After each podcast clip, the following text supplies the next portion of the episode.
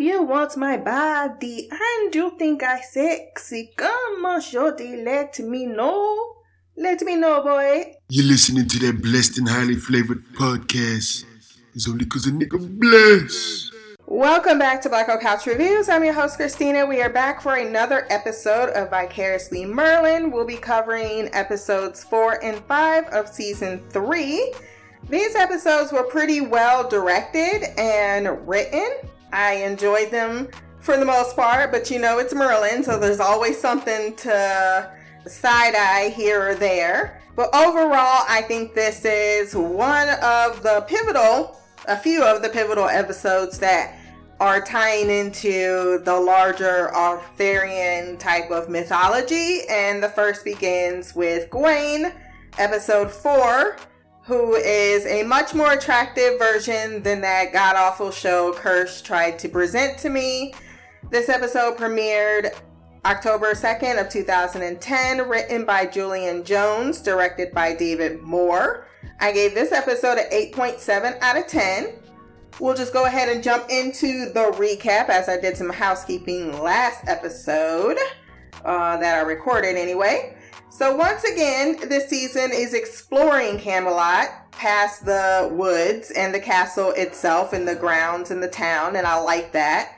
As Merlin and Arthur head to a local tavern for mead after a hunt, Arthur goes in to mingle amongst his people because he is a simple man and that is how he should be treated. And it's moments like this where, yeah, they do show Arthur throwing a cup at Merlin's head, and I really kind of that was one of the first times where I looked at a scene and I was like, that was absolutely and utterly pointless, even though he was shit talking about something that was important to him, and I get it, but damn, that's a fucking cup. Shit. I don't know if I would think that's the response, but Merlin definitely be mouthing off, cause he gonna say, oh, just think of me as a simple man. He's like, you got the simple part right. And then Arthur's like, oh, what was that? I said the sun is very bright. And Arthur is just like, yeah, it is very bright. They go into the tavern, order some mead, and Merlin catches the eye of the waitress, Mary. Oh, sexy girlfriend! Then this man comes in to put Mary to a shakedown. Where's my money, bitch? But Arthur is not gonna let that stand, and the dude is like, I'm gonna whoop your ass, and Merlin's like, I like to see you try, because he ain't even got up. He's like, yeah, Arthur can handle that guy. However, he then calls in about 25 of his squad, and Arthur's like, Merlin, you had to open your fucking mouth. Then they meet Gwaine, who joins the brawl, is the one that actually kicks it off because he likes the odds, is what he says later. What makes me so angry is that in the same scene, they show Merlin doing magic without speaking. However, we have another moment where he's close to people and he's saying magic out loud, and then a bench goes flying where he is nowhere near standing near it, and for some reason this is supposed to be inconspicuous, versus if it was, I don't know, just a creative flaw that continues to bug.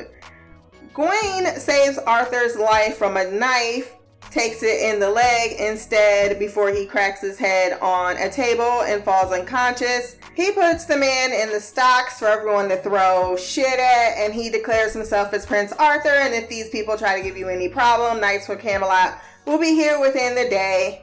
Gwaine is taken care of by Gaius, but ain't too impressed that he saved Arthur's life because he's a noble and he ain't down with them.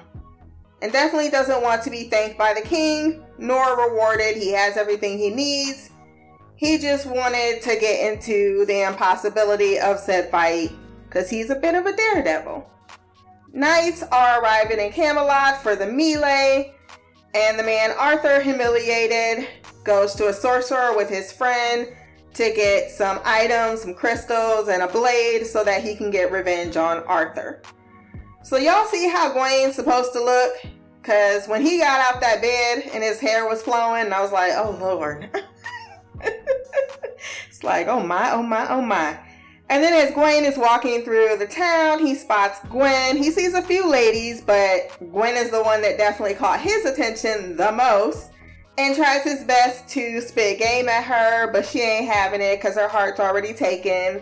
But she also appreciates his effort and that he knew when to stop. She also knows any man that's smooth is a player.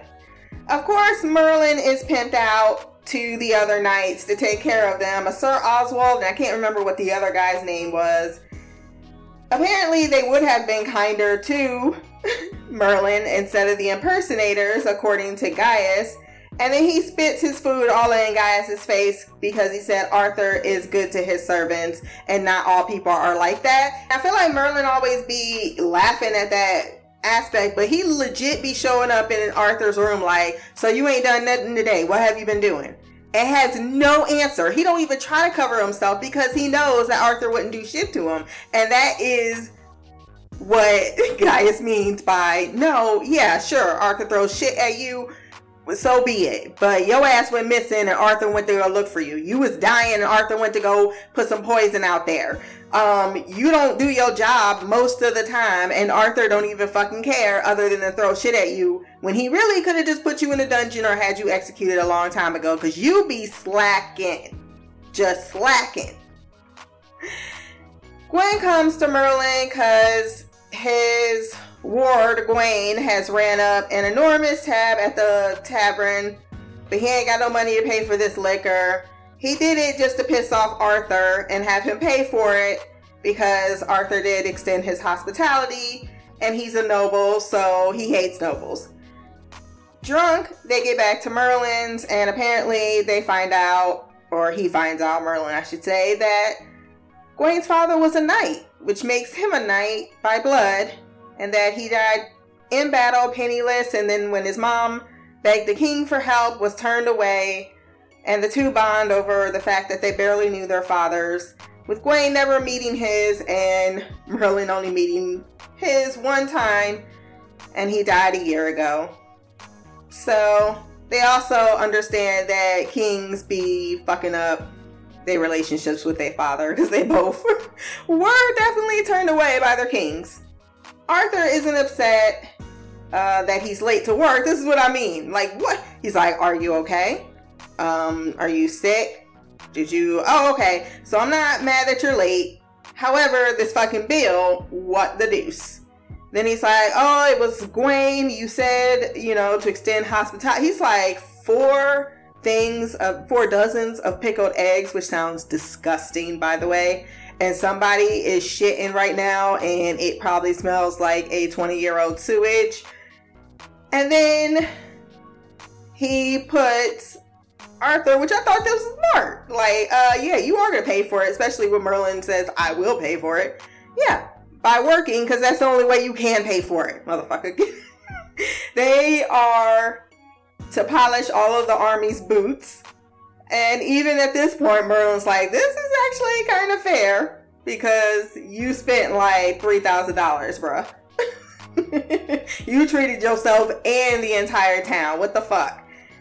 And then they bond some more over their barely known fathers. And Gwaine says titles don't matter. It's about who you are as a person. And that's why he refuses to take his up. Even though Merlin says 50 times this episode, why don't you just tell people who you are? The bully guy tries to come for Arthur one-on-one in the yard as Sir Oswald, but gets his ass handed to him real quick. And he's like, you can keep your money because I'm going to whoop your ass. Merlin tells them that something is afoot. And of course, when I say them, I mean Gwaine and Gaius. And he himself must be the only one that does anything about it, saying, I'm the servant, you will get busted. But guess what? Gwaine is good at sneaking around. You are not, Merlin. So yeah, you should have let him handle it. But he didn't. And he gets busted. And they're about to whoop his ass when Gwaine shows up and finally reveals that he got them sword skills for real. And he handles both knights very well, showing himself to be even a better swordsman than, say, Arthur, because Arthur's really good. But I think what Arthur has always been able to acknowledge is when someone's better, and he likes that. Like, I want to fight up against someone that is much better because that's going to get me much better. He likes that. I like the fact that he doesn't put his pride above wanting or, you know, acknowledging better partners.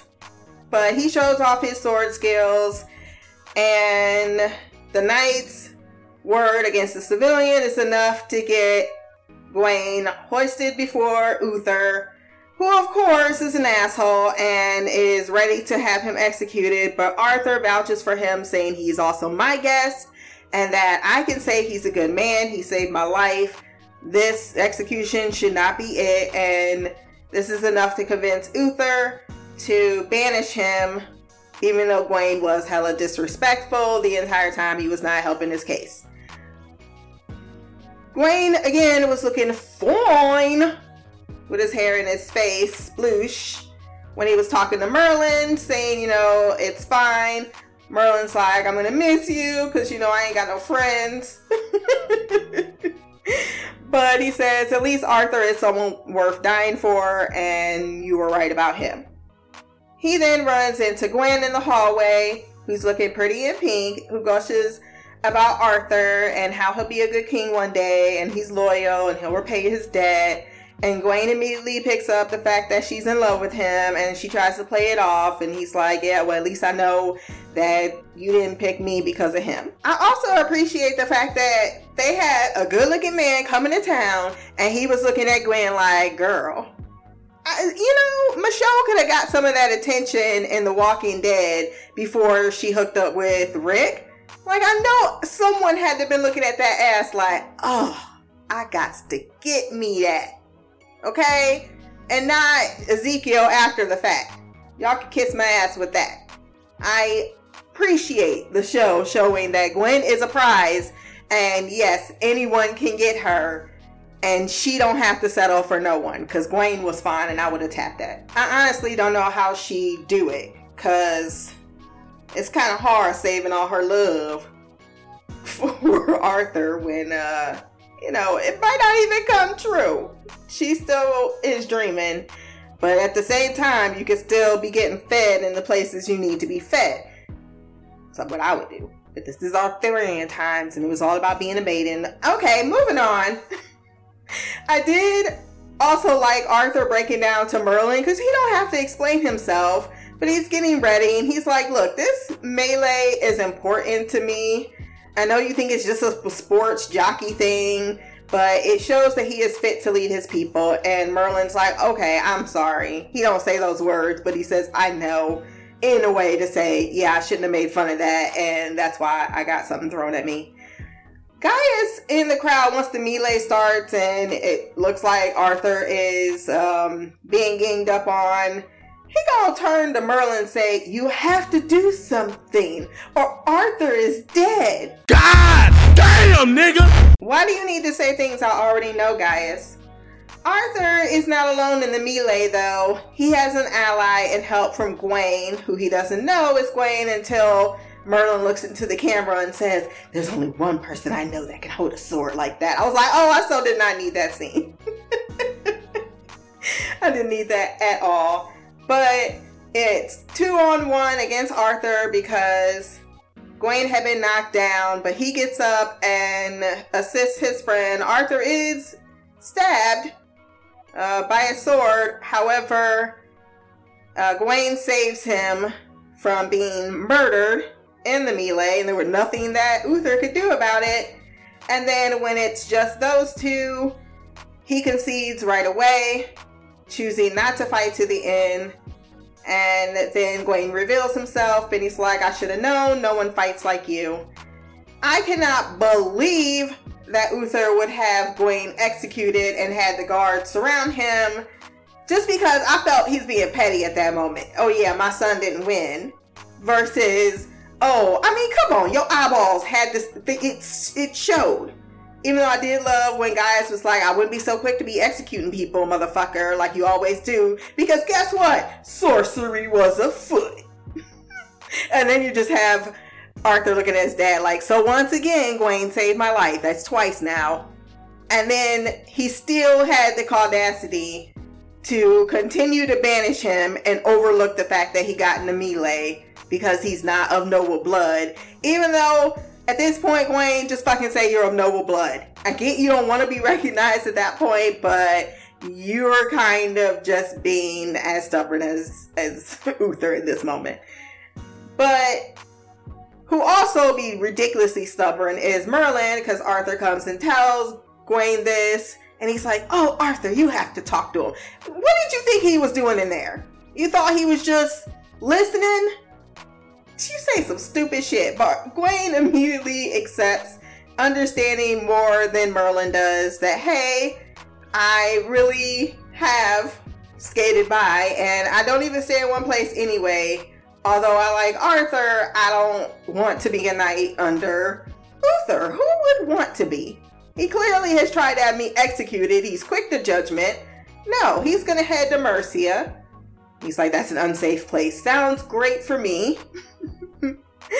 And love the ending. As they're watching Gwaine leave, Arthur and Merlin, Arthur gets all jealous, like, they seem friendly, when he stops and talks to Gwen. And then he's talking to Merlin about how Gwaine can't be a knight and the rules. And then Merlin turns it on Arthur by saying, you know, oh, she could do better, huh? Or he says she can do better. And he's like, oh yeah, she should definitely aim higher. And Arthur's like, yeah. Then Merlin's like, but those rules. It's like, Merlin, shut up. But I love seeing Gwen laugh because we don't get enough of that. And even Merlin was starting to fall under her spell, watching Gwen get a farewell kiss on her cheek, like, oh, I wish that was me. And that is how we ended the 4th episode of the 3rd season, moving into the 5th, The Crystal Cave, written by Julian Jones again, directed by Alice Charlton. This debuted October 9th of 2010, and I gave this one a slightly less rating of 8.2 out of 10.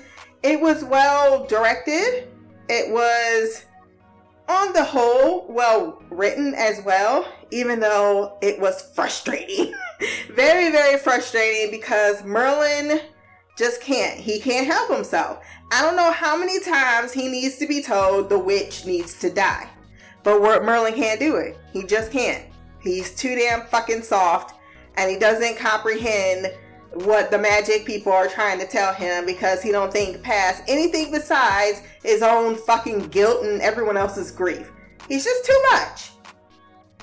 So we start the episode outrunning some bandits. Arthur and Merlin, they stumble into the Valley of the Fallen Kings that is cursed, and Merlin can feel it. Arthur is shot in the back with an arrow. How Merlin got him away, I don't know. Didn't really care. And Merlin should have taken that damn arrow out, because he's sitting there at death's door. All Merlin can do after all this tutelage, years under Gaius, is make a fucking rock in some leaf and heat it up. What the hell is that supposed to do? How about stop the bleeding, sir? Couldn't stop laughing as he kept looking at that damn hole in his back, and I was like, you didn't even lift the armor? You ain't done. Why don't you at least put the heat on the back? I don't know, get a cloth, put it up against the wound, anything besides looking at this deathly ghost boy talking about, I don't know what to do. Then he tries to do some magic to heal him, but his magic ain't strong enough. And then he goes to a little bitty pond and starts to cry. That's so funny.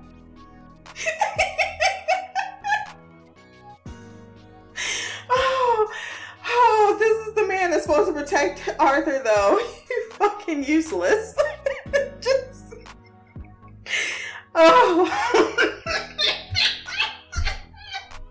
He can call the Great Dragon to save Morgana, but fucking his actual destiny, fuck it. I'm just gonna cry.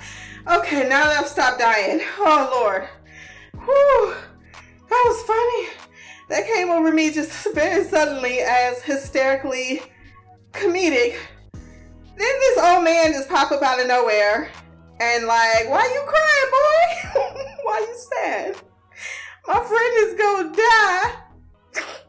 He's like, oh, I can tell you he ain't gonna die today. It's not his destiny. My name is Taliesin, by the way. And I know who you are. I don't call you Merlin. I call you Emrys. And that their meeting has been preordained and destined. And he saves Arthur's life immediately, who will be fully recovered in a few hours if memory serves well. And Merlin's like, what does that mean? He's like, well, just follow me. Don't ask no questions. Then Merlin just continues to ask a whole bunch of fucking questions. When they finally get to the Crystal Cave, and he is told this is the place that magic was born. Merlin's like, that's cool. Why you bring me here? Well, what are you seeing? I'm seeing some images. He sees Morgana with a crown on her head. He sees himself as an old man. And the guy Taliesin is like, why don't you take a look? And then Merlin realized, I've been down this road before.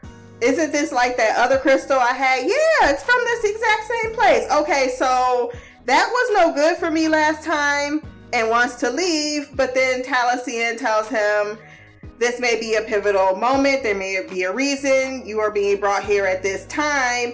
It was just to so y'all, in case y'all didn't realize or you may think a different reason. My thought is the reason was this is your second chance to kill the bitch. And Merlin fucked up.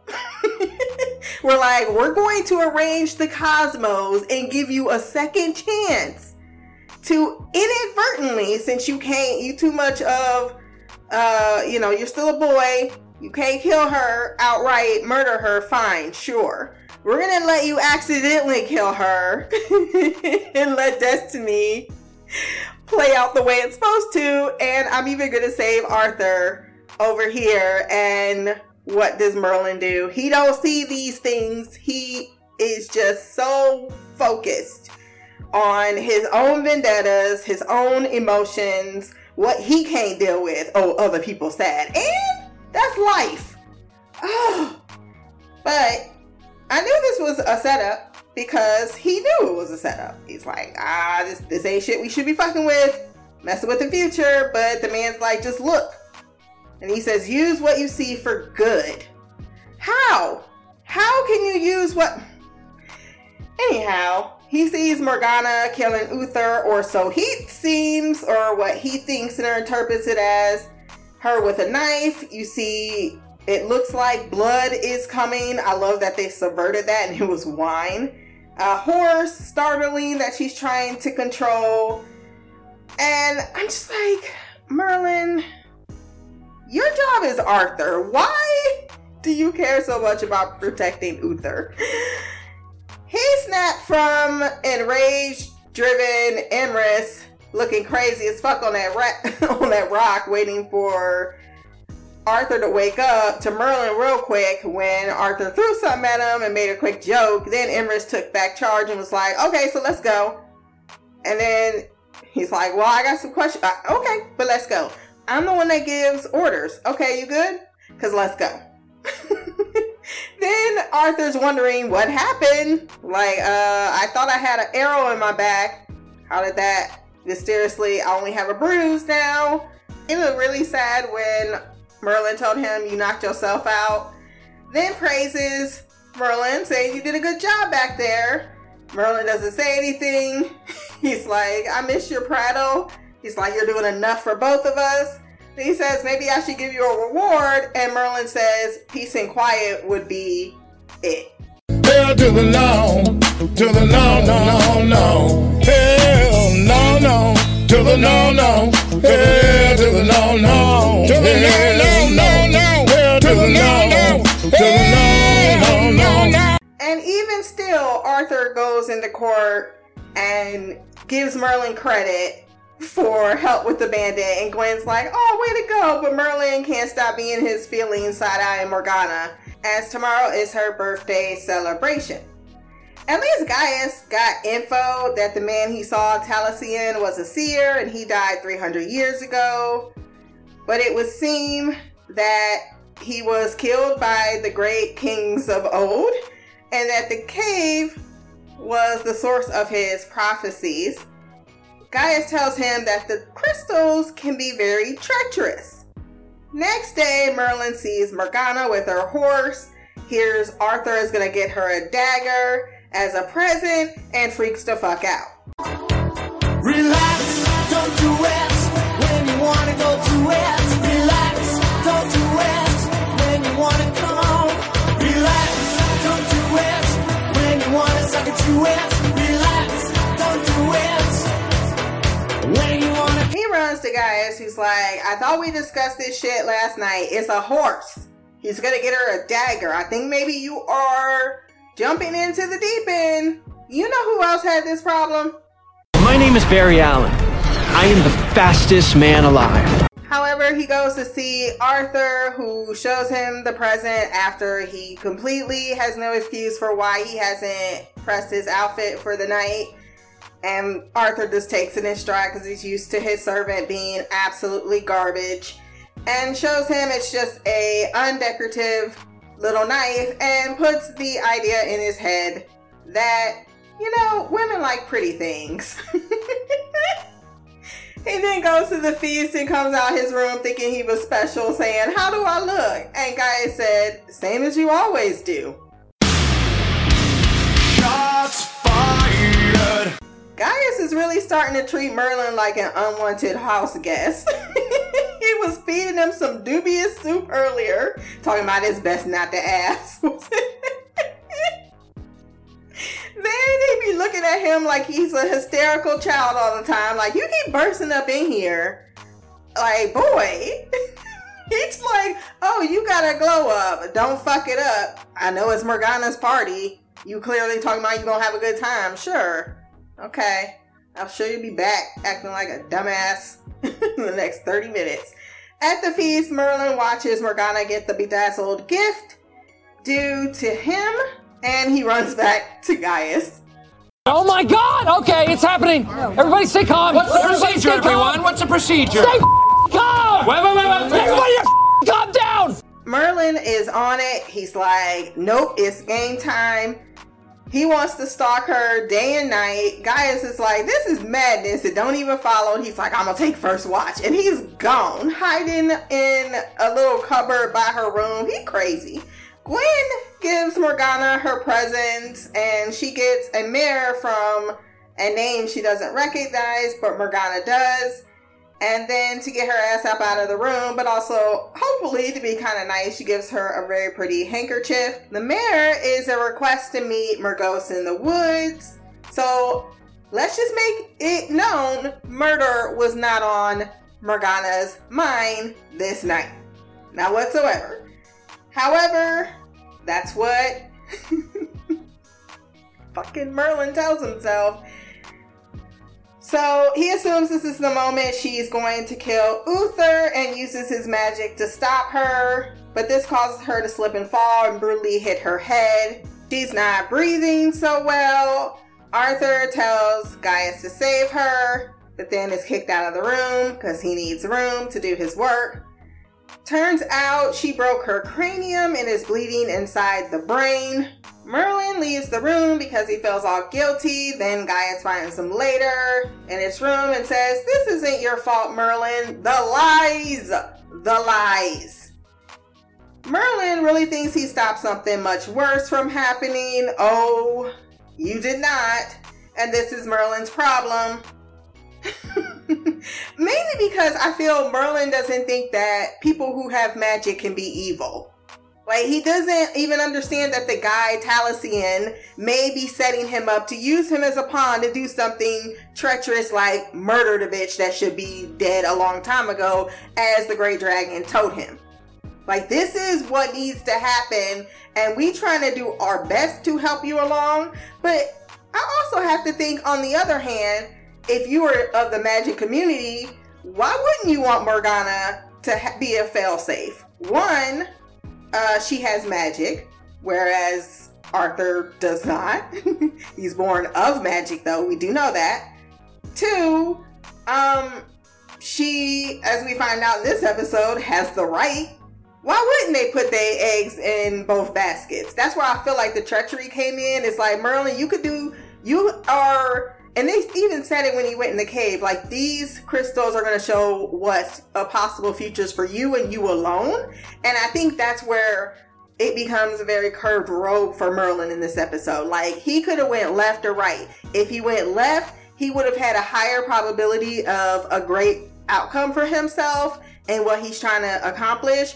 If he goes right, well, he's gonna make himself another future, and you know that's what happens in a fucking timeline. It's like, you can't mess with the timeline because these are forces above you, as Gaius warns him at the end. You playing with shit you don't understand. Merlin sees Gwen being comforted by Arthur because she's crying and vice versa. Then Arthur's grief over his adopted actual sister.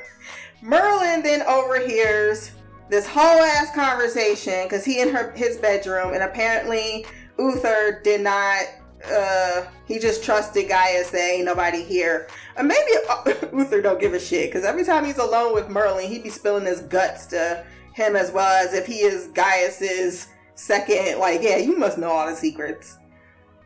Merlin overhears Uther say a few things that are absolutely tragic. The first being, you need to save her, you must save her. No, I don't think you understand. Maybe there's some shit in the old religion. And Gaius is like, what?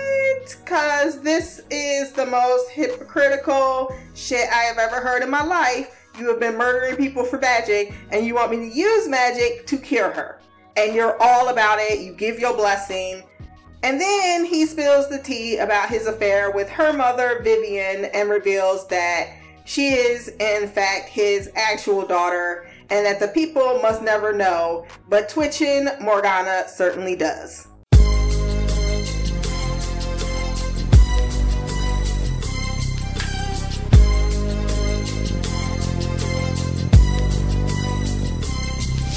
However, Gaius went in Merlin's room like a gossiping hen, because all the judgment coming from both of them, like, no wonder he treats her and lets her do whatever the fuck she wants.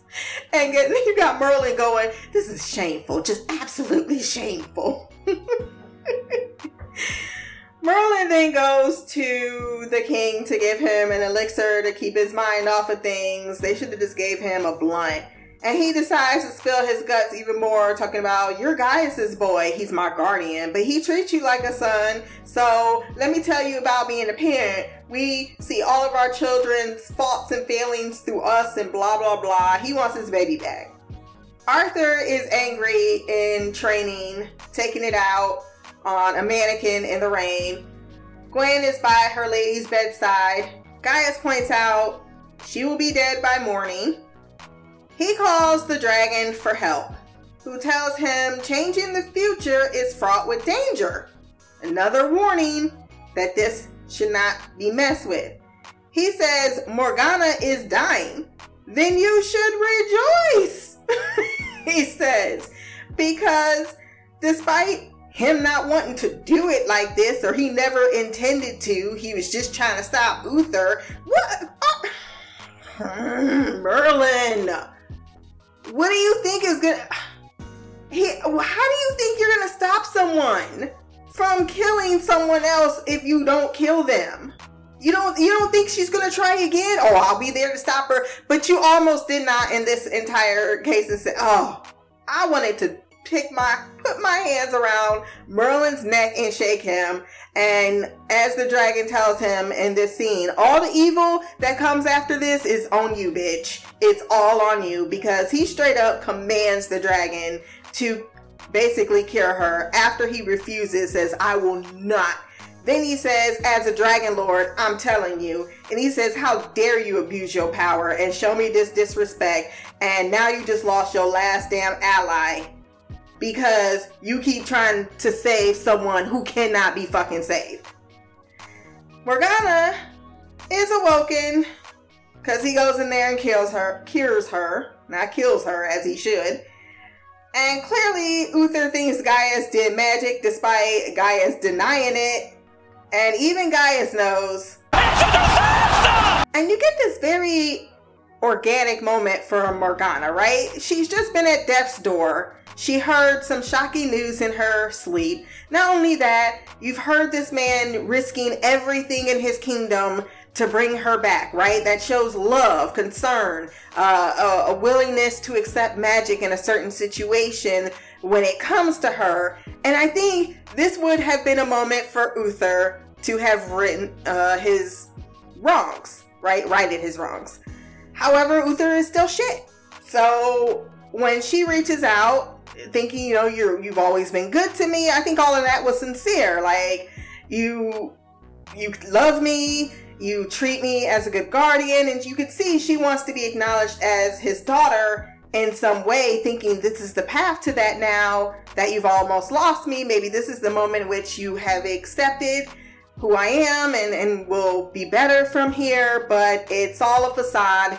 Behind closed curtains, Uther is a kind, gentle man, but in front of the world, she is his ward, will always be his ward, and will never threaten Arthur and his right to the throne, as well as he's disowning her, as she says a little bit later on. And I think his fate is sealed at this moment.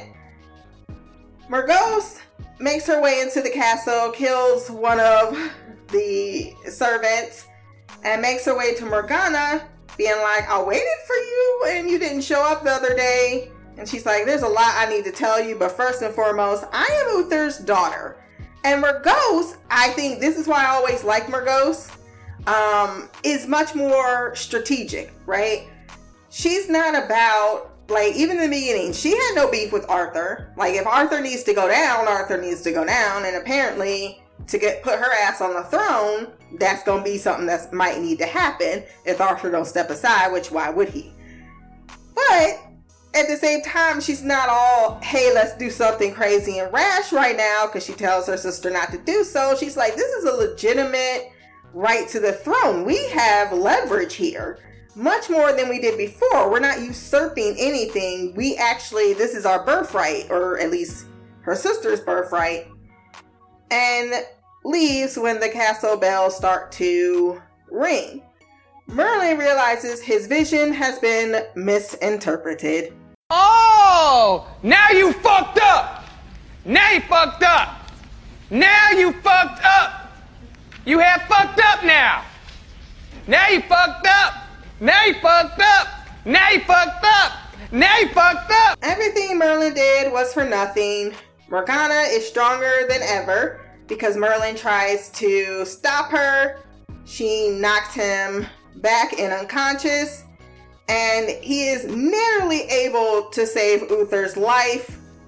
I thought they should just go ahead and I don't get, still will never understand. I get Arthur was sad, okay, but people die all the time, and in this case they don't need to know. I mean, it wasn't by magic, this was all natural. It was the perfect out, and Merlin's just too stupid to understand or take it. And then Gaius says, what done is done.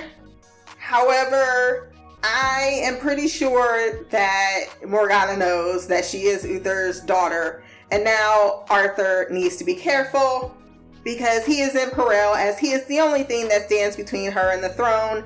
And that's how we end the episode. And thank you, Merlin, for making your job 10 times harder than it needed to be, as you always seem to do. And with that, let's head over to the feedback.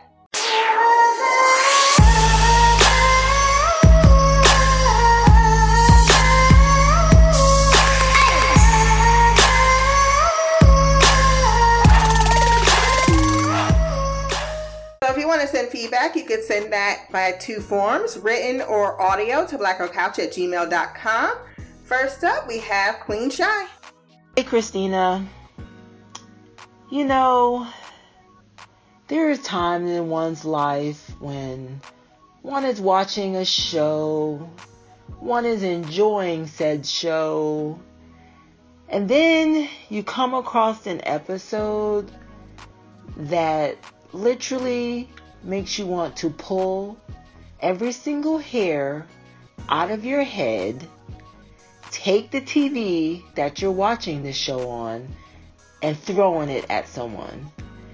That's how frustrating episode 5 was for me. I kid you not. I was so frustrated after watching that episode that for a slight moment, I just contemplated, do I even want to watch this show anymore after that? Of course I'll watch this show. But that's how mad I was. For a brief moment, I actually contemplated that. But before I get to that amazing episode, let's talk about episode 4. A much better episode for me, for my sanity, for my enjoyment. Yes, let's talk about that first before we go to the dark side. So we find Arthur and Merlin going to some random tavern. I guess Arthur felt like slumming it for the day, and so they go to this place to have a drink, for Arthur to be incognito for the day, take a break from being the prince.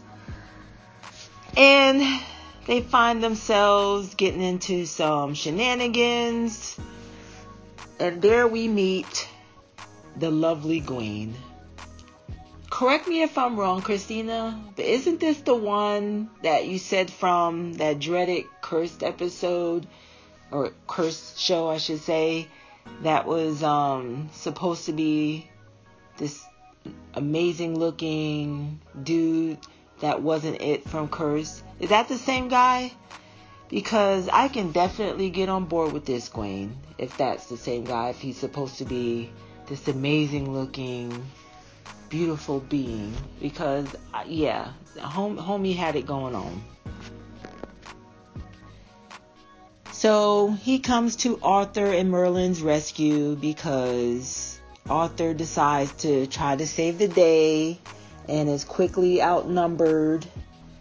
And so we are introduced to Gwaine, who gets injured in the melee, which we get later on, but in the fight. And we have Merlin being extra again with his magic.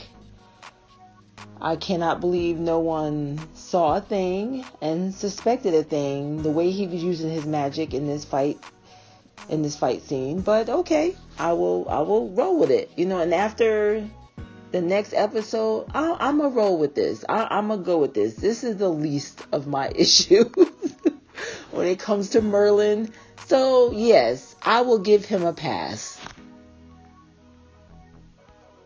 And I'll even side with Merlin when it comes to his thought process, when it comes to this melee thing that they're doing. I don't get it either, Merlin. I don't understand how hitting each other with blunt objects is somehow entertaining when you're risking life and limb to put on a show. I mean, I get what Arthur's saying, you know, it's to prove, you know, he's capable of leading. I know the purpose behind it, all that good jazz. But to me, not my cup of tea. But I guess, you know, for people in today's world, football, UFC fighting is not people's cup of tea today. So I get it. This was the football and whatever brutal sport of their time. Now I know we talk about Arthur, you know, getting on Merlin, and I agree with you, Christina. I mean, yeah, for a servant, you know, Merlin is pretty mouthy for a servant, and yes, he gets away with a lot of things that the typical servant doesn't get away with. But I will also say that was really jacked up. I didn't find it funny when Arthur threw that cup and it hit Merlin upside the head. That was jacked up. I'm like, okay, that's not funny. That's a tad bit too far, just because he don't buy into this melee thing. I will say the bright spot is having the pleasure of getting many scenes of Gwaine's body. They were more than happy to show us shirtless Gwaine in this episode, and I am here for that. I like how he and Merlin bonded. I thought he and Arthur would, but it makes sense that it would be him and Merlin because he's not noble. He's not considered of noble blood, so he would hang out more with Merlin than Arthur. So yeah, I like their friendship, their budding friendship. You know, them bonding over the loss of their father. And trust me, Merlin, especially after episode 5. I really do wish your father taught you a little bit more stuff, because damn, that's all I'm going to say about that. We get Gwaine trying to mack on Gwen, of course realizing later on that, yeah, Gwen is taken. So you need to move on, fella. You need to move on. And the final scene with the two dudes that were, called themselves, I guess, feeling insulted at the tavern fight. And they decide to take on the faces or bodies of knights and infiltrate the melee and try to kill Arthur, which we've sort of seen this type of a story before. That didn't go well. Gwaine ended up not leaving because he was banned from Camelot because of that scene with that reminds me, Merlin, I tell you, you had one job. Go in there for one thing, and then homeboy sees the crystal and then starts looking at that, and then I'm like, of course, you know, nobody can wake up from people lurking in their rooms, but Merlin decides to take it a step further and peep the crystal on the guy's chest while he's sleeping. Like, okay, seriously, Merlin, that's probably not a good idea. But of course, we're talking Merlin, and he's picking up this crystal like this dude is not going to wake up any minute. Anyway, I'm already going to complain about Merlin in episode 5, so let me move on. So Gwaine comes to the rescue and helps Arthur out at the melee. He is pardoned, but is banished from Camelot, and he walks off into the sunset. Hopefully for us to see him again. I'm hoping that that's a breadcrumb to future stuff with him. So I hope we see you again, Gwaine. Bye-bye. Now to my favorite episode, and yes, that is sarcasm. All right, it starts out like any other episode, just your normal run-of-the-mill Arthur and Merlin running from some rogues or whatever they are into this mysterious place called the Fall of the Kings, something, I don't know. Anyway, some enchanted place. Of course, it was funny how Arthur is saying, trust me, Merlin. And then, yeah, that's not working out for them. And Merlin's saying, if you say trust me one more time. And I'm like, I'm with you, Merlin, because yeah, it ain't working out. Arthur gets shot up with an arrow. He's dying. This guy named Taliesin, this sorcerer, comes out of nowhere, helps out Merlin to heal Arthur. In exchange, he says, come with me. They go to this crystal cave. Merlin, unfortunately, sees the future where Morgana is killing Uther. Of course, he didn't want to do it at first because he learned his lesson from the last time he was exposed to the crystal. But he did indeed look at the future, saw what the future held, freaked out about it, was a butthole to Arthur on the way back to Camelot, which again just reminded me of what you said, Christina, about how Merlin is not your typical servant, because he was definitely very mouthy during that walk home, which begs the question, why were they walking? But I don't know. Anyway, so they get back to Camelot. Merlin is still bothered by the visions that he saw, and so he's decided he is going to stop this future. He's going to do everything in his power to stop this future. And there we go. And from this point on, it just went downhill. Actually, before I get to that, I had a question, so hopefully you can answer this, Christina. Did they ever explain why they call Merlin Emrys? Because I know that Mordred called him that, and now this guy, Taliesin, is calling him that. And I don't recall them ever explaining why he's being called that. So if you know the answer to that, or if it's something that hasn't been said yet, then I understand if I find out later. I just didn't know if I missed it. All right, for one, we got Gaius. Really, Gaius?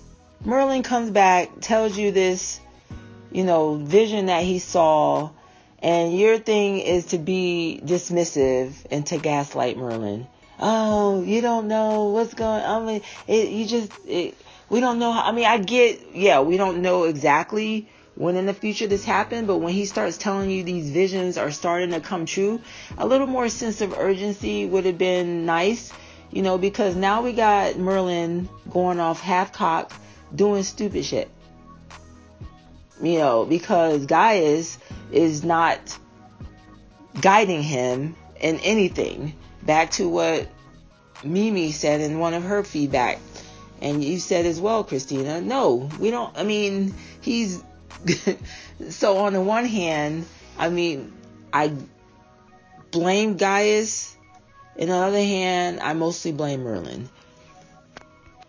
How Merlin is. Like, why are you sitting here just, downplaying what he's saying, downplaying what he's, the things he's telling you, the visions he said he saw that are coming to life, even if it's a little bit of a possibility. That's always been my frustration. It's not like it's out of the realm of possibility that this could be happening. So Gaius, just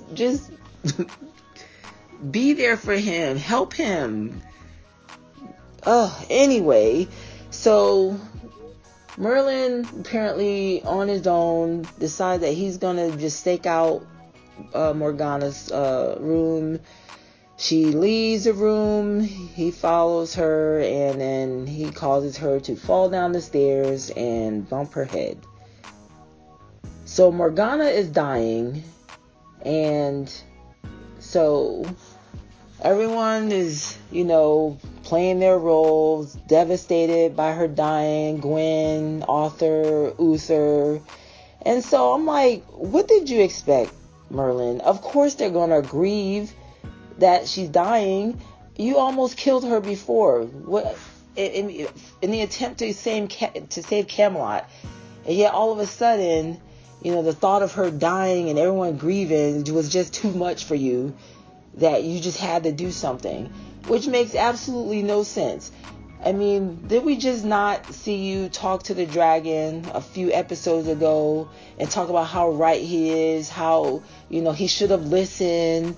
And then here we go, back to being stupid Merlin, and going to the dragon and forcing him to do something that he doesn't want to do, because now you're feeling this ridiculous guilt that Morgana is dying, even though the dragon, again, for the millionth freaking time, is warning you about what you're about to do and is giving you the dire consequences of your actions, of that this is going to make things worse, what you're doing, and yet you just going to force the dragon to give you the spell to save Morgana. I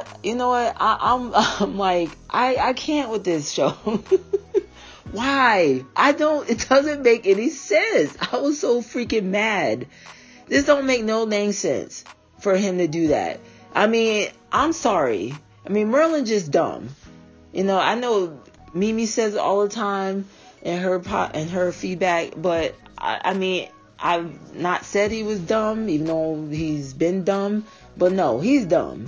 And this episode just proved it. Because there is no way that of course they're going to mourn Merlin. I mean, they care about her, but they'll get over it. They'll move on.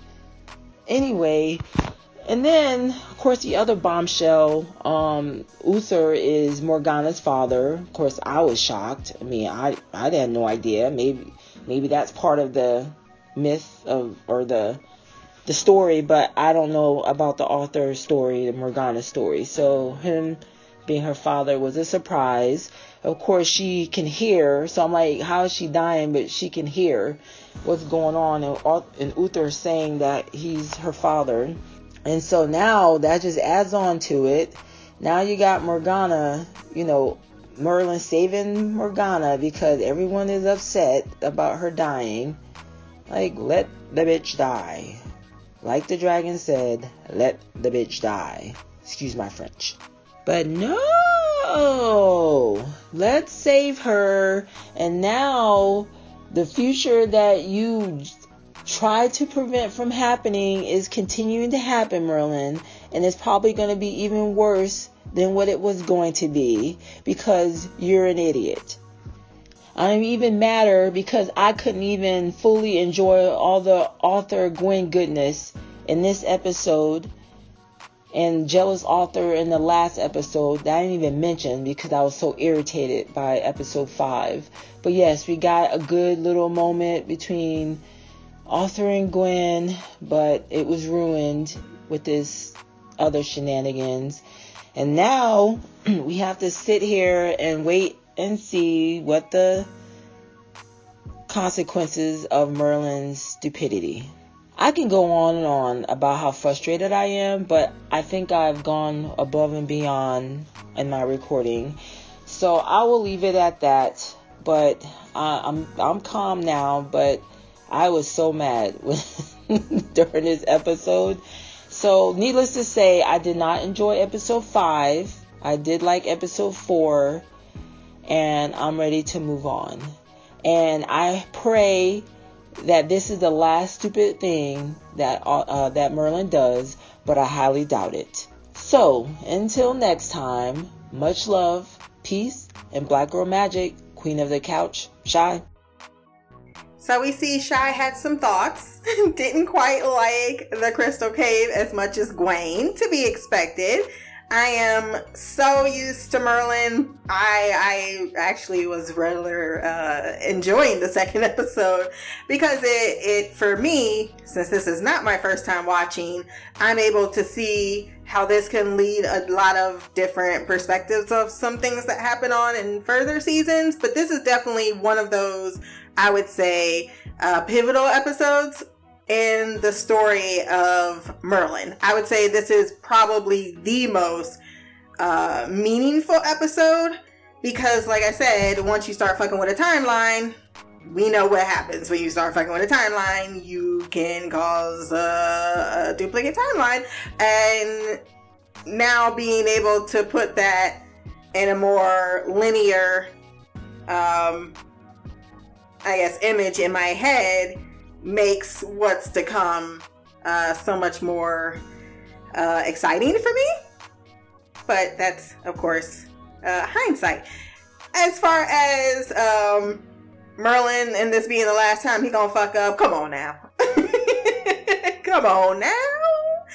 I think the dragon said it also. I think there's a few things that we're setting some clues as well, because you had a few episodes back where Merlin is talking to the dragon, and the dragon is telling him that it is his penchant for being able to forgive that is going to basically be his downfall. Like, it's a great trait, but it's also your undoing. And I think that is what this story is merging into. And just keep in mind, with the Arthurian legend, every telling isn't the exact telling of La Mort d'Arthur. I may have said that wrong. La Mort d'Arthur. So it's not going to be that tale. This is going to be its own little thing, in the same way Kirsch tried to do its own little retelling of Merlin. They're definitely showing, in this case, Merlin is a child and he continues to make childish mistakes, but those childish mistakes are led by something very real called the human emotion. And I think that's where this show is trying to base it on, but it's extremely frustrating because it's his empathy for everyone around him that is, I believe, what is going to precipitate a certain downfall for his destiny. You know, you have this great thing you're supposed to do, and you have this one thing that's an obstacle. Well, actually, you had two things that are an obstacle. Now, I can understand not being able to kill a kid.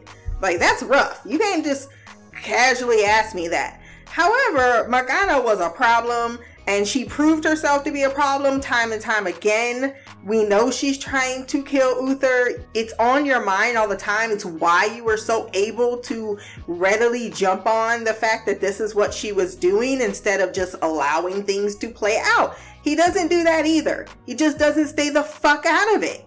Just stay out of it. If Uther finds out Morgana is a fucking witch, so be it. They ain't got nothing to do with you. You are there for Arthur. And that is where Merlin fucks up. He keeps forgetting his own destiny. And then as far as, has they said anything about Emrys?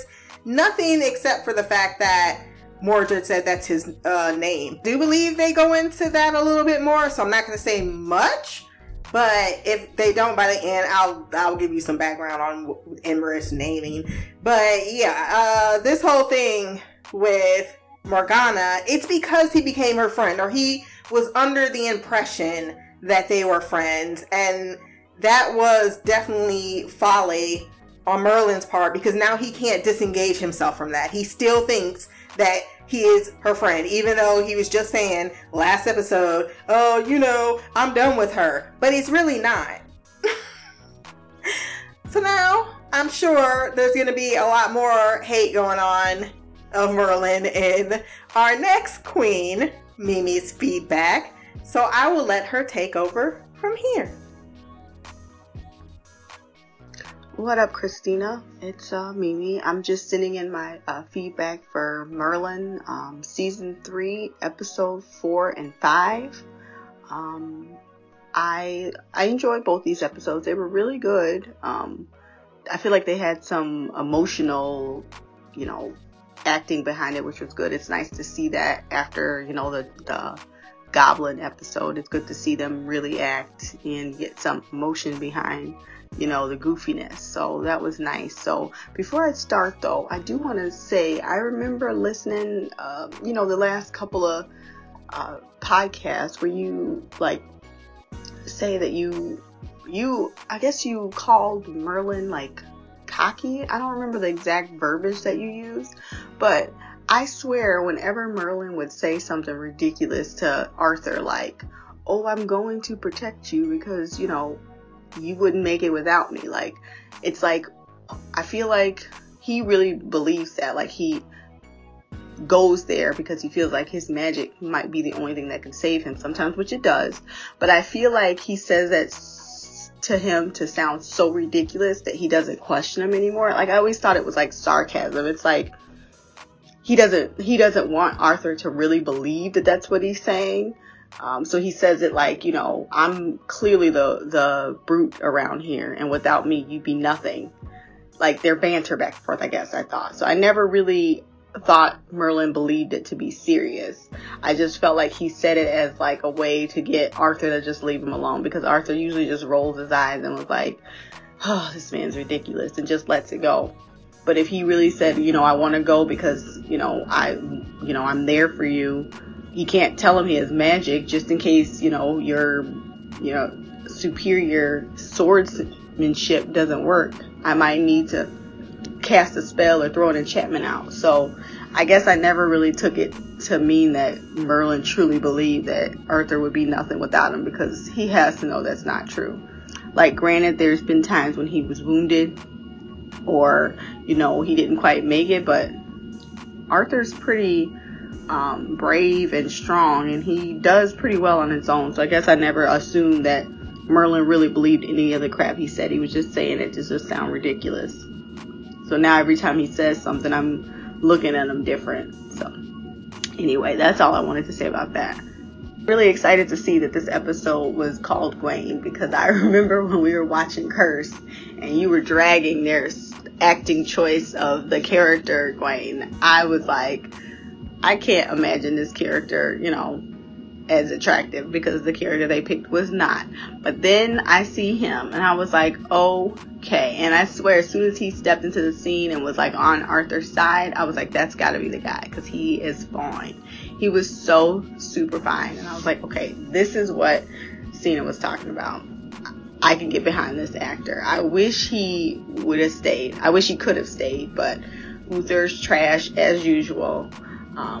I loved when he was like, he saw like the common area and he was probably thinking like, this is more my speed. I don't want to be in this castle. And then he started walking and he sees Gwen and he's like, okay, that's me right there. And I just knew, like, I knew she couldn't, like, I guess she wouldn't feel the same way as him. Sharing those that attraction, even though she should, because he is fine. And I guess I'm not saying that Arthur isn't cute, but if I had to pick between the two, I would go with Gwaine, but that's just me. And technically, since he doesn't tell anybody he's a nobleman, she doesn't know that he is, so he's her speed, meaning that she could get with him, just like Sir Lancelot. I don't know, but I mean, I didn't think it was going to go anywhere, because we know how she feels about Arthur. I'm sure if he ever gets, engaged, she would still just, you know, quietly be attracted to him. She wouldn't even want to be with anybody else, which I think is ridiculous. But, look, hopefully we see them married at some point. I don't know if it's going to end before we see that, or they get married and that's the last credit. And I would be pretty salty about that. I hope we get to see them as a couple together sometime down the line. That would be awesome. But as of right now, I knew that attraction that he had to her wasn't going to go anywhere. But it was cute to see that he was immediately attracted to her, saying she was a princess Esmeralda. You look like a Esmeralda. I was like, oh, does she? And it's like, I don't know if that was just a line he says to every pretty girl, but it was pretty cute. And it was cute the way she, like, politely declined his invitation. Because I know back then, I didn't think women were allowed. I don't know if it's only, like, ladies that weren't allowed to say no. But most of the time when a gentleman, like, offered up his interest, I don't know that. I think they had to go through the father. I don't remember. All my history information is bits and pieces that I've learned throughout the years. I don't study that stuff. It's, I guess some of it's interesting, but most of it just irritates me, because I know that no matter what I'm reading, that didn't include me as a black woman. That was not talking about me. The rules and the laws did not apply to me. So I think that's probably why I don't like history. Just because when we see things and we hear about it, you just know that they're talking about white women. Like, not you, because you're property. And that didn't include anything you had to do with. So maybe that's why I'm not a history buff. I'm not sure. Just thought about that right now. To the episode. So the gentleman that transfers themselves with the crystal to go to the melee to kill Prince Arthur, I don't know why, but the whole premise was annoying as hell to me, because as soon as Merlin saw that the crystals is what transferred the guy into, you know, the knight, I don't understand why he never even, like, the first thought was, maybe I should get this crystal off of his chest. I mean, I feel like if you know it's magic and that's the only way to fix it, why not just, like, I understand not telling Uther, but if you show everybody in the middle of the melee or before the melee starts, I don't understand why you needed to get the sword. Like, or you could have pulled it off of him when Gwaine was fighting him, or magically pull it off when he was yelling, saying, I would only be satisfied if he's executed. Like, there were so many other options. I swear, sometimes Merlin gets on my nerve. And Gaius was, like, utterly useless as usual. I don't even know I'm surprised at this point. Like, even that stupid throwaway line he had with, you know, maybe I can convince Arthur to, you know, bow out of the melee. Like, you didn't even believe that, Gaius. So why even throw that crap out there? Like, you was just sitting there laxed and relaxed, sitting there like you're shooting the shit with Arthur, or I'm sorry, Merlin. Like, y'all not talking about the demise of the prince. Y'all know what's happening. You know who's responsible. You even know how the magic is happening, but you're not even going to try and remedy that. Like, everything about Merlin gets on my nerves sometimes. And I swear this frustration just spilled on into the episode 5. He just gets on my nerve. I want to love him because he's magic, but he's so stupid and it bothers me. I need someone to choke him or slap him around and get him to get his shit together, because it's just constant, all the time, always. Now, before I get into episode 5, because I kind of already spilled into 5. But before I do that, I have to talk about that last scene when Arthur saw Gwaine and Gwen like interacting. Like, he was literally in the middle of making a point about, you know, oh, Gwaine can never be a knight. You have to be noble born, blah, blah, blah, blah, blah. He didn't even finish his thought completely before he was like, wait, why is Gwen talking to him? Like, he was like shook. Like, I don't understand. They look friendly. Like, she like smiling at another man just irked him. He couldn't even like understand. Like, he couldn't even get the coherent sentence out, like why it bothered him. And it was so blatantly obvious that like him telling Merlin to shut up was hilarious. Like, it was so cute.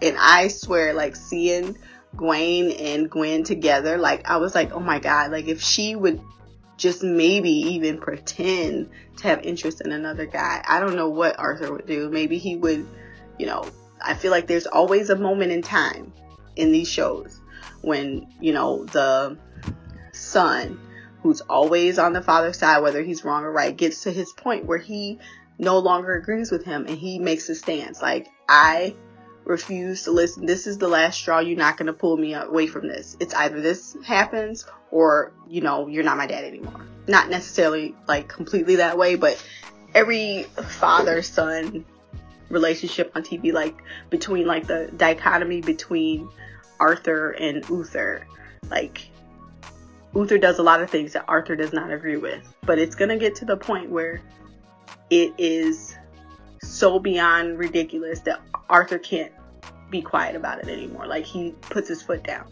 And I personally think it's going to have something to do with Gwen. I, for one, am here for it. So I kind of hope that that's it. I'm not saying it's about him marrying her, but we'll see. I just think it has something. I think she would be like the straw that breaks the camel's back, in my personal opinion.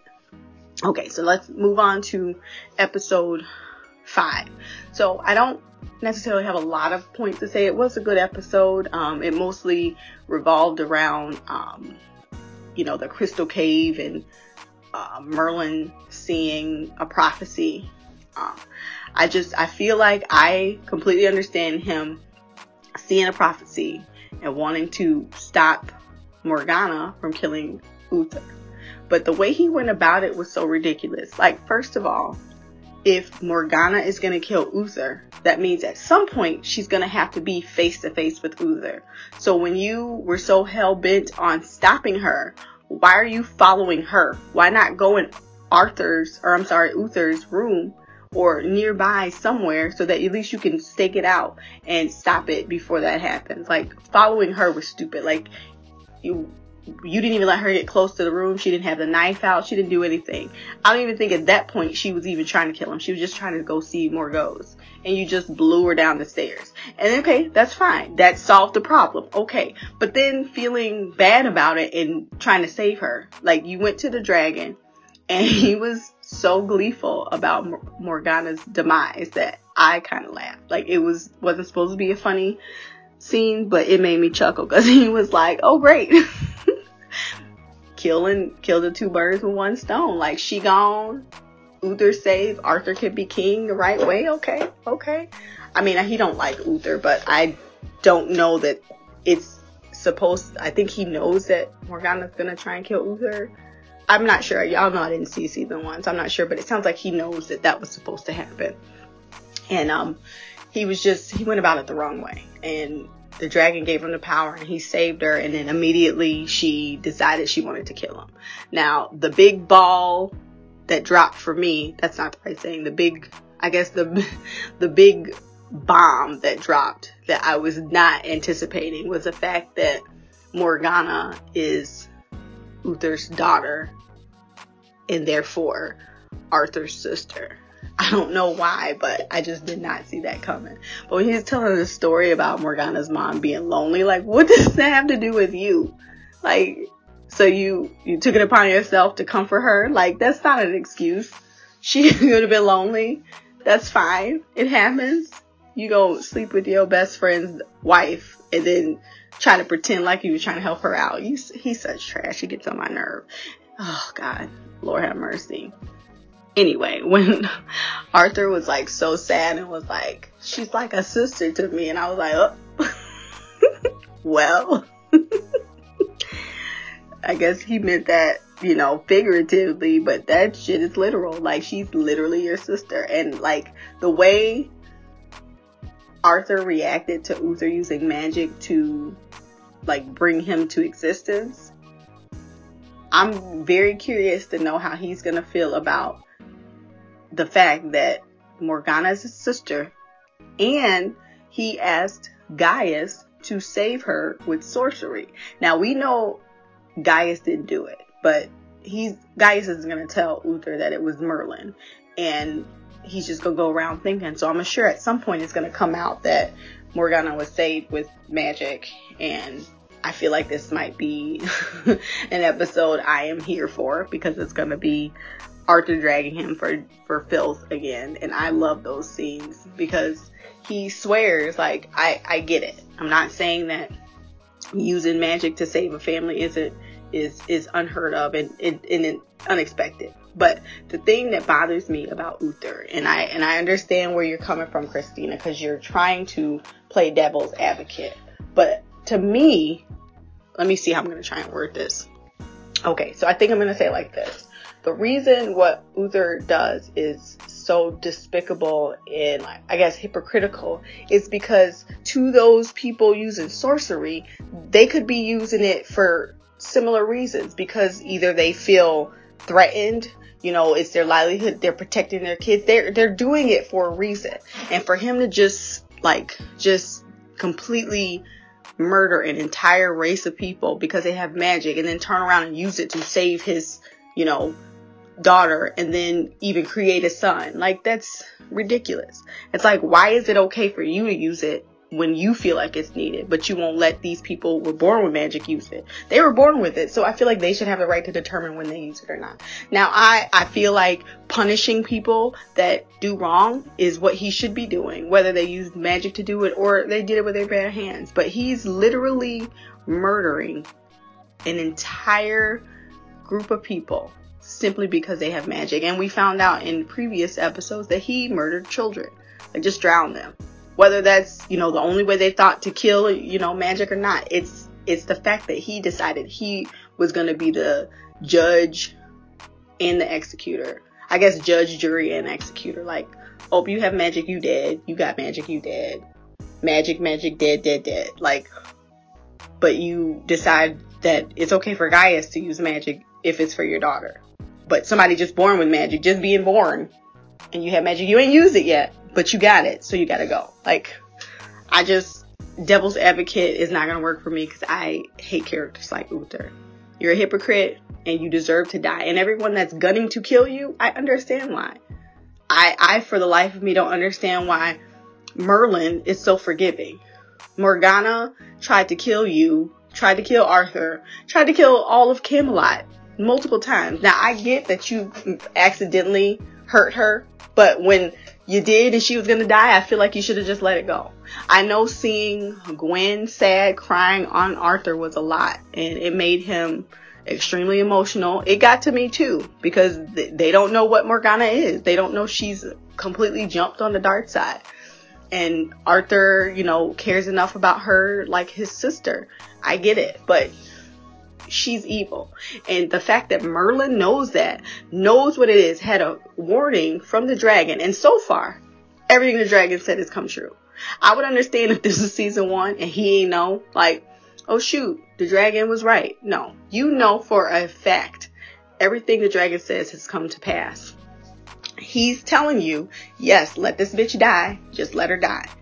And you decide to go against his will, not only force him to give you magic to save her, but just decide that, you know, you're going to listen. You're just going to do whatever you want, even though you saw the prophecy. Now, if Morgana's dead, you know for a fact that it's not going to come true. But yet you so surprised when she wakes up, she overheard that she's Uther's daughter, and now she wants to kill him straight away. She didn't even listen to Morgause. She was like, this bitch need to die today. Like, why are you so surprised? Like, going to Gaius, like, oh my God, the prophecies come true. I wonder why. Maybe it's because Morgana is alive. If she was dead, that prophecy of her killing Uther would not be possible. Ghosts, I guess a ghost could kill her, but I feel like it would be more likely that wouldn't happen. Anyway, I think that's all I got. Hold on, let me just double check my notes here. Yeah, that's it for me. I am done ranting about how stupid Merlin is, how dumb Gaius is. Ugh, they're so stupid. Gaius is such a waste of space. Merlin just dumb. Like, he needs to sit down, write out a plan, and then follow it, because he can't just wing it, because he's not capable of doing the right thing. Everything he did for the prophecy just made it come true, and when he had a chance to stop it, he just couldn't figure out that keeping her dead would help. And I'm just so over him. I hope he redeems himself soon. But so far, Merlin get on my damn nerve. And I know he's the titled character, but I'm so done with him. At this point, I'm kind of rooting for Morgana and Morgause. Like, I want to be on their side because Merlin just can't get right. And I'm kind of over it. If it wasn't for Arthur and Gwen, I would probably be on Team Evil.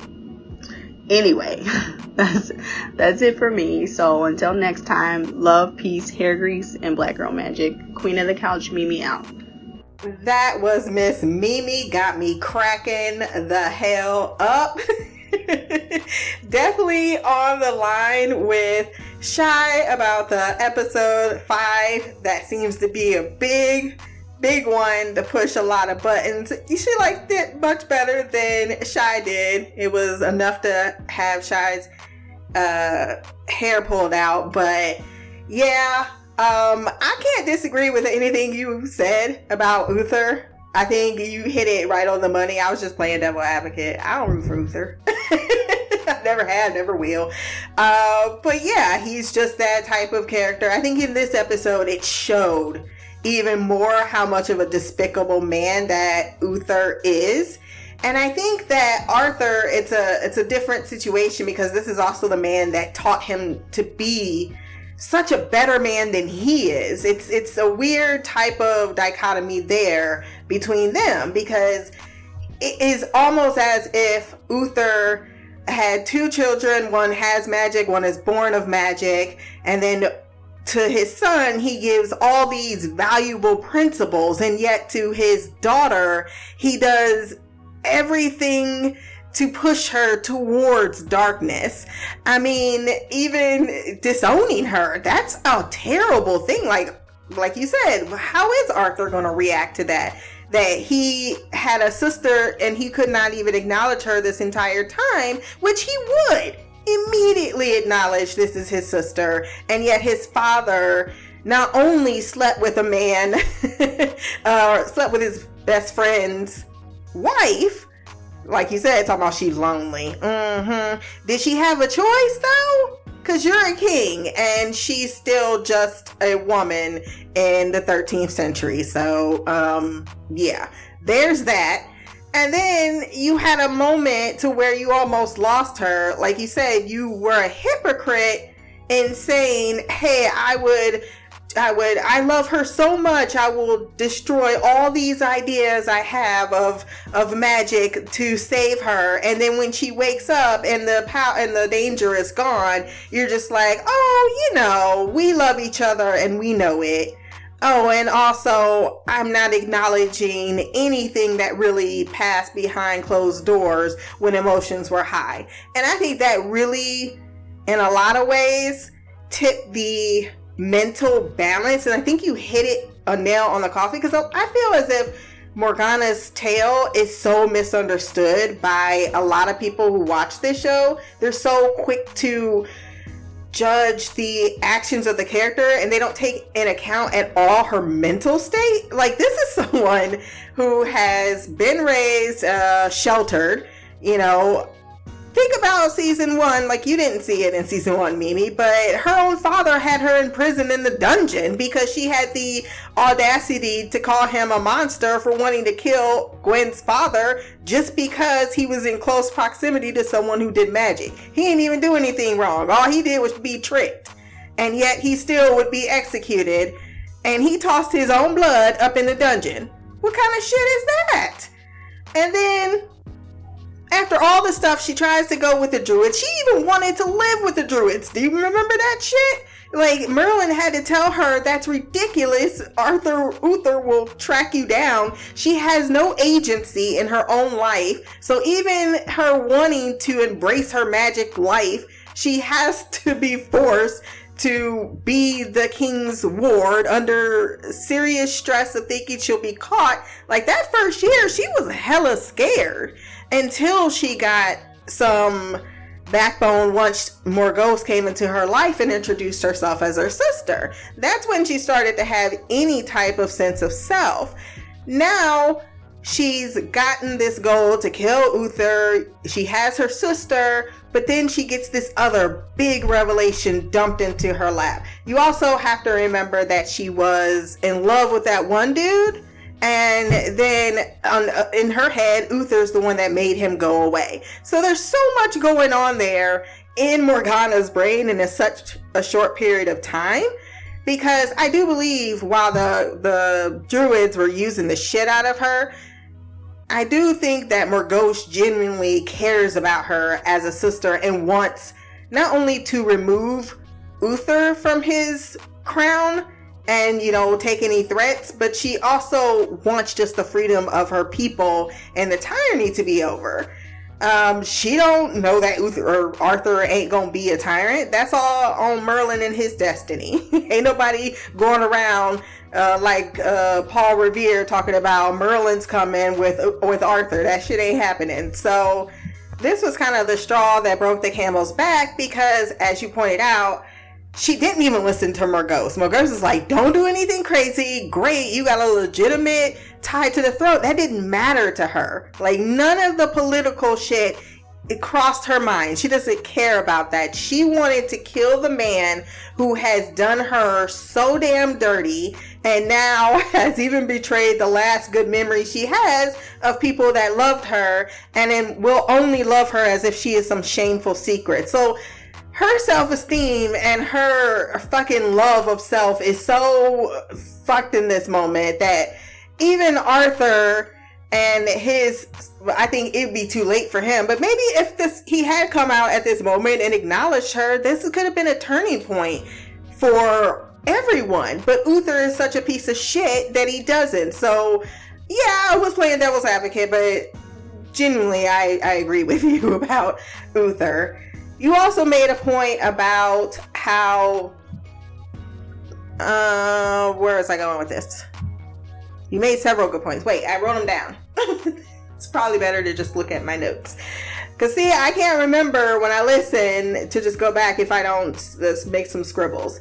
You were talking about how a woman, about women and their, with Gwaine, about how Gwaine could have just, like, for peasants bumping and grinding, you could pursue a woman, you could court her, but you just needed to ask the father's permission first. But Gwen is a servant and she's of age and she doesn't have a parental figure in her house, so she can kind of make any decision that she wants to.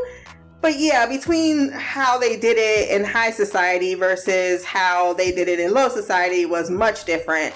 Actually, one would say the peasants had it at least a little better, a chance at a love match. because, yeah, like I said, there was a courtship involved, whereas in high society, it was more like the fathers arranged the marriage, and the courtship is basically y'all getting to know each other, and at the end, it's still the same result that you're going to get married. Well, but there was something interesting you said about it's not our history. See, that is a misinterpretation. Black people have history. It just needs to be found. They don't teach it in a classroom.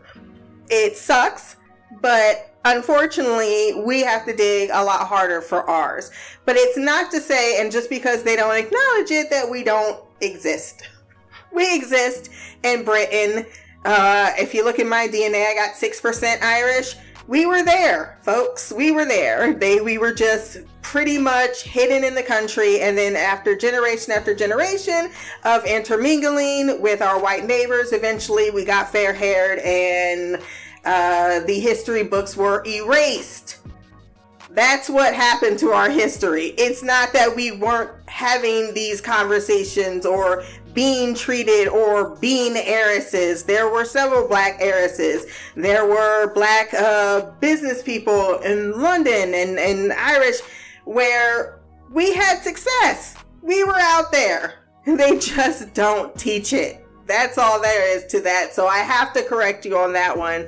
That yes, we would have been subject to these same Victorian, and that's only every century, every generation had its thing. If you were in Great Britain or Europe, now if you go to African history, I'm sure it's a lot different. But in European history, there's usually the Arthurian times, which is this point in history where it's knights and courtly gestures. So it's not about the sexual thing as much. Yeah, you really, if, as a woman, the risk of pregnancy would be so high, and you did not, and it was a very not spiritual, but religious. They don't tap into that. That's also, that really ties into the anti, like how the people I was saying earlier would like be totally down with killing witches, or they really believe that shit was the demon and the devil. So the peasants, they were pretty much subservient to the church, and the church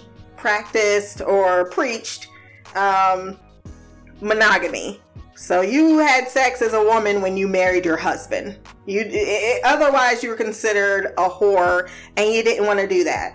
And then in courtly love, which would be this Arthur period in time, it was more about the looks and the small touches, and then, you know, just speaking to each other.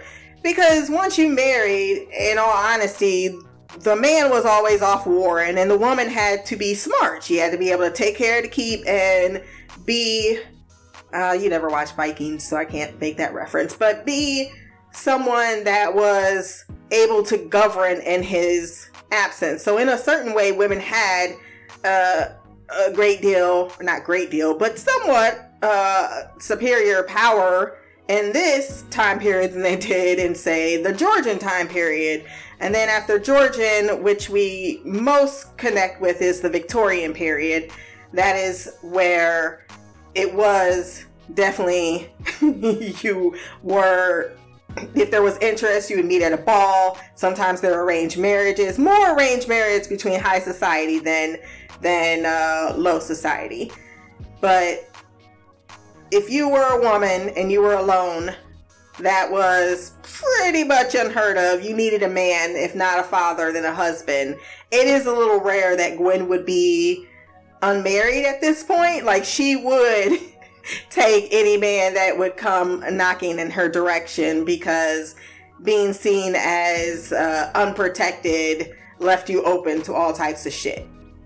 And then that's a huge ass history lesson that nobody asked for, but there you go. I just had to correct you on that one, though. I was like, no. Particularly, like, if you go back in, because there was this fascination period, too, before the Victorians in the Georgian period, where they would import black people and put them in a shit ton of portraits. Like, it was the in thing to not own a black person, but have all black servants. That was the trend. And so a lot of households actually, not as slaves, as servants would be all black households. So they didn't just ship them back off the continent, even though there were people in London that did shitty stuff like that. They were just in the countryside, and they eventually became farmers, and they intermarried. And then as after it became the big deal about the slaves and shit, nobody wanted to really associate, to be like, oh, I had a black person in my family. Yeah, they just whitewash history, as a lot of white people do. But there's also a point that you made about if I ever, let me see, where did I put this in my notes? About Merlin. About him being cocky versus... Now, I can see how you would see it like that. I think I just have maybe too much of the lines written in my brain when I'm watching the episode. He does say it very, very often. I don't think he means it in the way to say that, no, Arthur would not be successful without Merlin. But he says all the time, like, do you know how many times I've saved you? But he tells Gaius it more times. He goes, I don't get any thanks for all the things I do. Do you know how many things I've done for Arthur? Have you done this? I mean, he comes off vain sometimes in a way that, I mean, I guess I understand on one side wanting to be acknowledged for the good deeds that you do. But I think it comes back to when I think I referenced last time how Gwen sees servitude versus Merlin. And while Merlin does, I think he's halfway there. With servitude, he's about that life, but there's another part of him that's like, yeah, I have this great destiny. Yeah, I have this thing called magic. Yes, I can do things that other people can't do, and yet I am quelling my true identity, and it frustrates the shit out of him, and then it kind of comes out as this deep-seated need to be... I don't know, because I want to say rewarded, but he never really asked for it. Like in this episode, he doesn't ask for a reward. He's not even, granted, he's focused on something else. But I don't even know if Merlin deserves awards all the time. He be slacking, like big fucking time. When he wants to, whenever he wants to. I don't know, but I find Merlin to be just a bit... vain. And then even in this episode with the last, when he was talking to Gaius, where he was like, I had to do it. I had to do something. But I'm like, did you? Like the way he was justifying his own actions at first, you didn't even need to justify it because, like you said, everybody and their mama know this woman needs to die. And if you want to protect the future for Arthur as you're supposed to do, why don't you just do that? Like, Morgana's not your problem. Uther is not your problem. So we all agree on that. And she talks about Arthur making a stand. I can't say much. I can't say anything at all. I think Shai said something too in her feedback, and I was like, and I'm like, I can't say anything about that either.